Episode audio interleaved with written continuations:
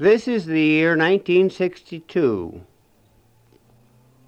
and this is the voice of Lewis Sargent,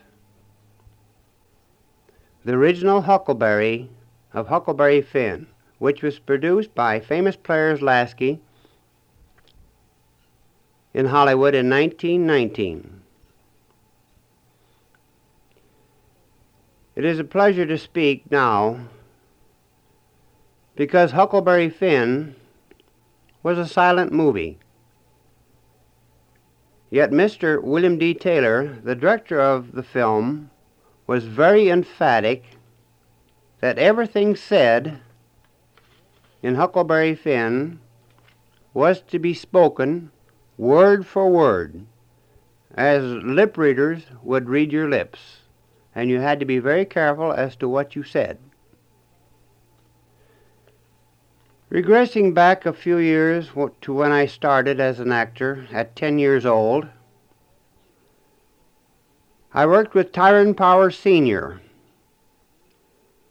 in a picture called The Dream of Eugene Aram at the old SNA studio in Edendale.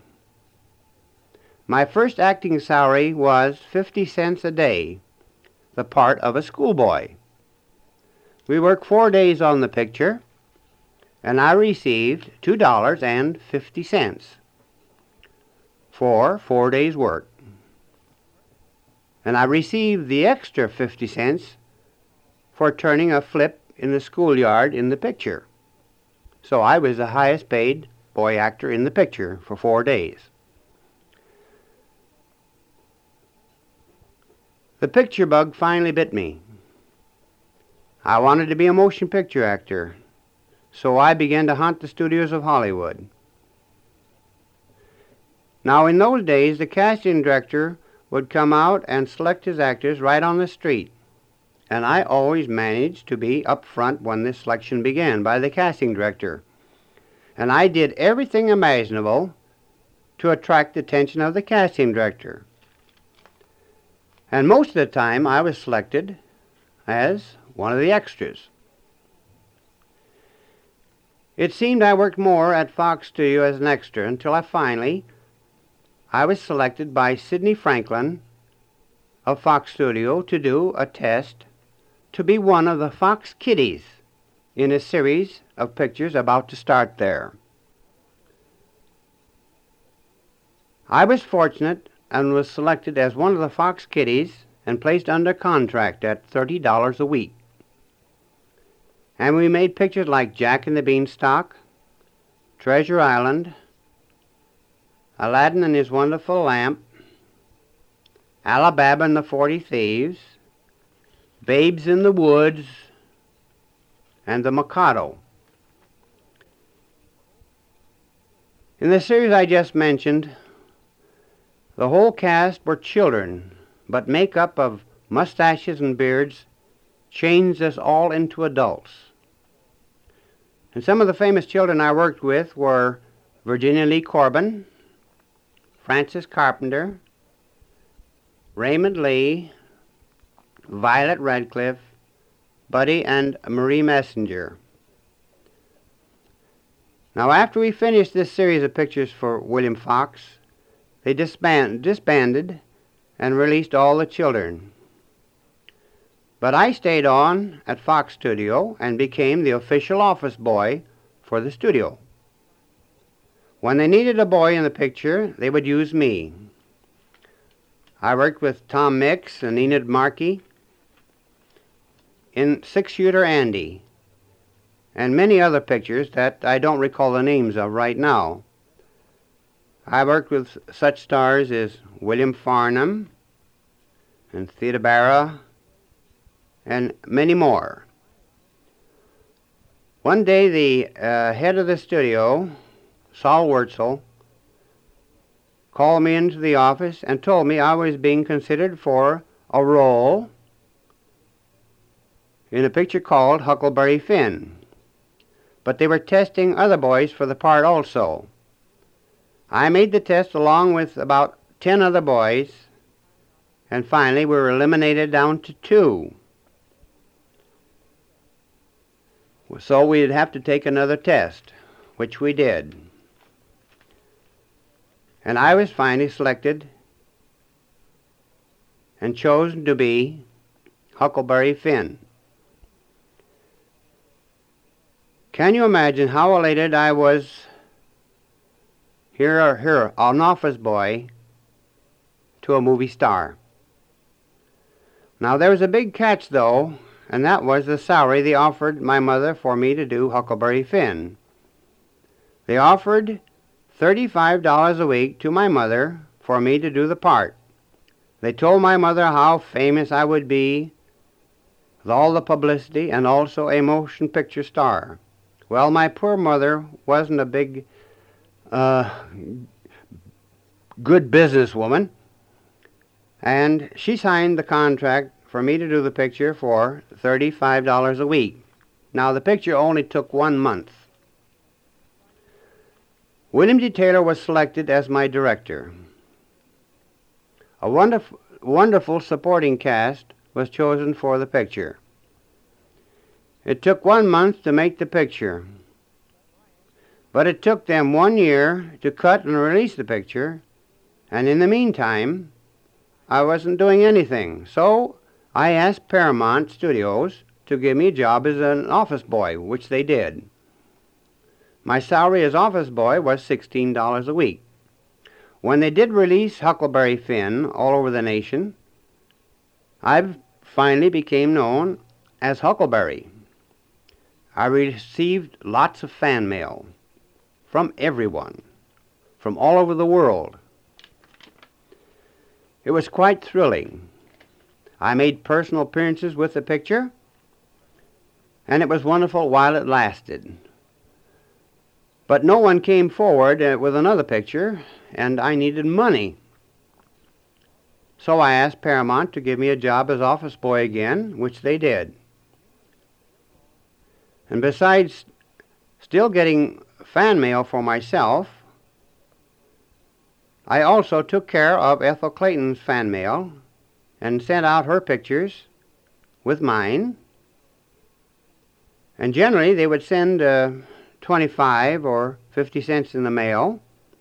And Ethel Clayton let me keep the all the money that came in the mail. I will say one thing. I was a good office boy. All you had to do was to ask for it, and I would get it. Paramount finally decided to make another picture with me and selected Judge Ben Lindsey, the famous juvenile judge of Denver, Colorado, to support me. Also, Esther Ralston and Bud Collyer Jr. The name of the picture was called The Soul of Youth. And again, William D. Taylor was again selected as my director. I was called into the office to talk about salary by Charlie Eyton, the head of the studio. Now, my salary as office boy then was $16 a week. So Charlie Eyton, who was in charge of the studio, offered to give me $40 a week to do the part. I would like to say, if I may, and I may regress a bit, they paid me $35 a week to, to make Huckleberry Finn. And incidentally, the picture I was told grossed $3.5 million. So when Paramount offered me this time $40 a week to do the picture, I said no. I wanted more money, a better salary. So I no, no, negotiated my own salary and I made them pay me $75 a week, which they did. I enjoyed making this picture as I played the part of a delinquent boy and was so thrilled in working with Judge Ben Lindsey he, he, because he was such a, a human person. And incidentally, in my later years, I sat on the bench with him in Denver, Colorado, as he made decisions on cases brought before him. Now to get back to my career as an actor. Again, Paramount took nearly a year to again cut and release The Soul of Youth. Here again, I was in the same situation. I needed money. So asked Paramount to give me my old job back again in the office as office boy, which they did. Here my salary again was $16 a week. While I was in the office, the picture was finally cut and released, and I collected my fan mail right in the office I worked in. I was still receiving mail from Huckleberry Finn, and as, as, as, as office boy, I was happy all the time. And here I was, a popular motion picture star, a funny combination, I would say. One day after I had been in the office as office boy for about six months, a telegram came to Paramount for me saying I was being considered for a picture in New York by William Randolph Hearst, president of Cosmopolitan Pictures and the Hearst newspapers. This made me very happy because I waited for the next telegram to arrive. It uh, wasn't long before it came. Here was the big surprise. The, the telegram said, the moment that I received the telegram, I was on salary for Cosmopolitan Pictures. Now get this. Here I was only making $16 a week, but the telegram says I was on the salary to the fabulous amount of $50 a day. They paid my way to New York, and I might mention up to this time I was a boy in short pants, but I graduated to long pants for the trip to New York. My part in the picture, which was called Just Around the Corner, was that, was that of a messenger boy, his mother and sister. Margaret Seddon played my mother, and Sigrid Holmquist, who was imported from Sweden, played my sister. The leading man in this picture was played by Fred Thomson, who later became a very famous cowboy star. But Fred Thomson was a former decathlon star and champion, and his wife, Frances Marion, was the director of the picture called Just Around the Corner. It took five months to make the picture, and I returned to Los Angeles a very rich boy to the sum of, and with the sum, of $6,000. Quite a contrast. After I re- returned to Los Angeles, I bought my, my dad and mother a house and lot, and all my eight brothers and sisters shared in my wealth. I decided I needed a vacation after coming back from New York, so I went to Catalina and stayed three months. And I had a glorious time. On the island of Catalina, I was known as Huck. I finally received a telegram at Catalina to come back to New York, saying they needed me again to remake the ending of the picture.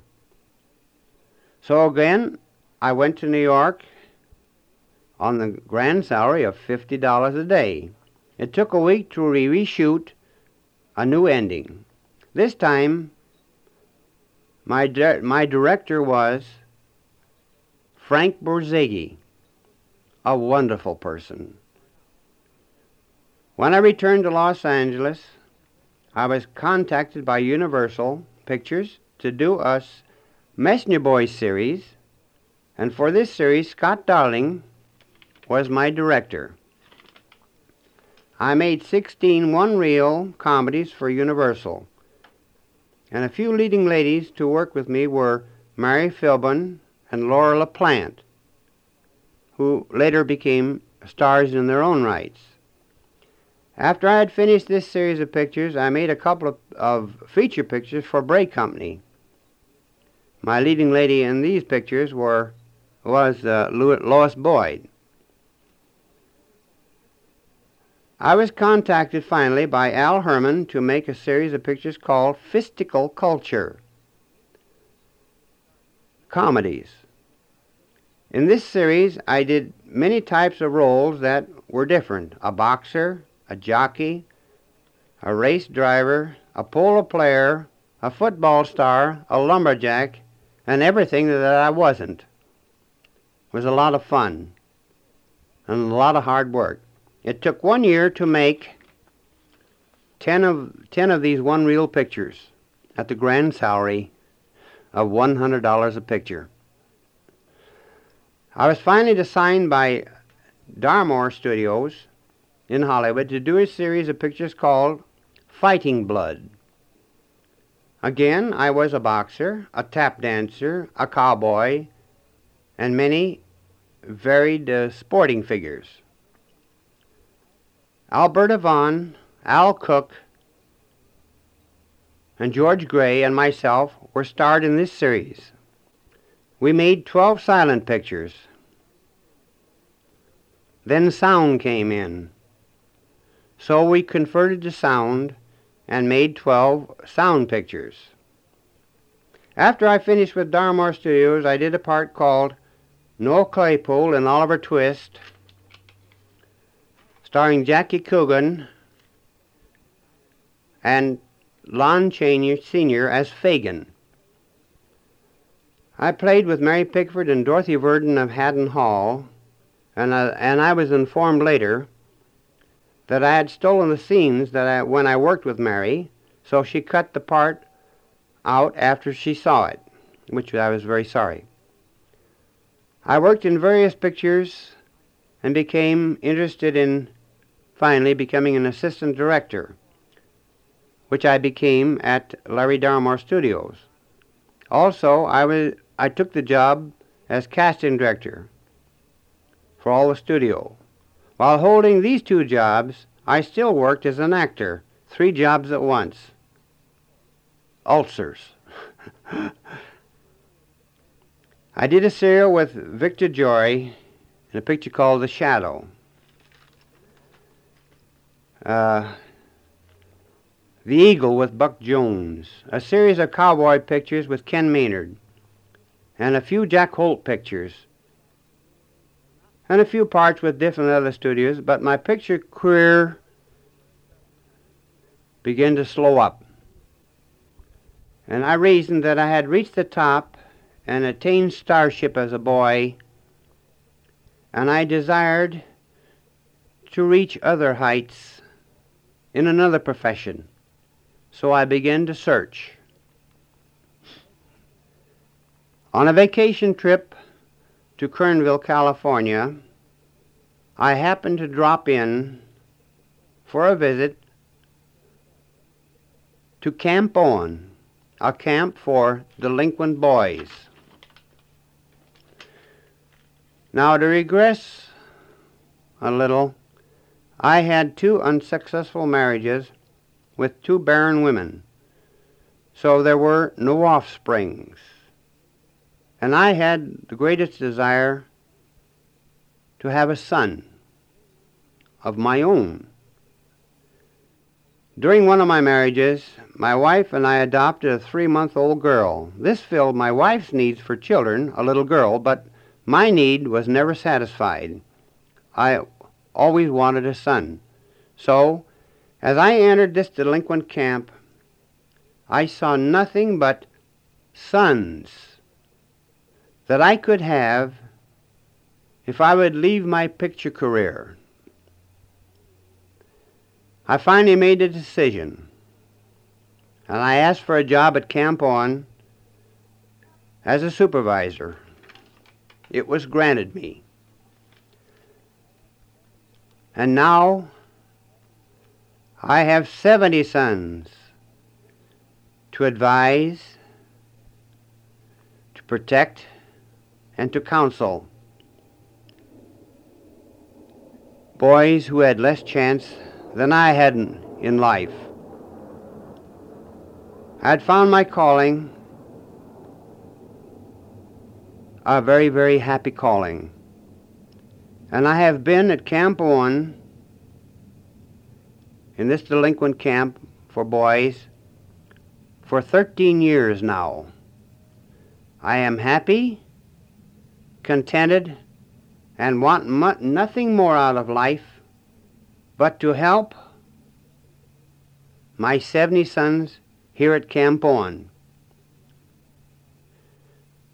And this winds up the life up to now of Lewis Sargent. The future is before me,